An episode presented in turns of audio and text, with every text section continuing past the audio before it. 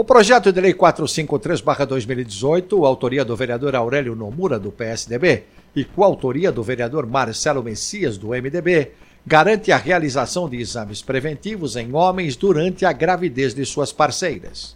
Os órgãos responsáveis pela realização de exames pré-natais deverão oferecer um conjunto de exames para o diagnóstico preventivo e tratamento de doenças que podem afetar a saúde da mulher e do bebê. Entre os exames a serem oferecidos, a sorologia para hepatite B e C, HIV e sífilis, a atualização de carteira de vacinas, exames de sangue para detectar presença ou não de diabetes, níveis de colesterol e medição de pressão arterial. Na justificativa da proposta, o autor explica que a ideia é incentivar os pais a realizarem exames para diagnóstico precoce e tratamento de doenças, principalmente combater doenças sexualmente transmissíveis, as DSTs.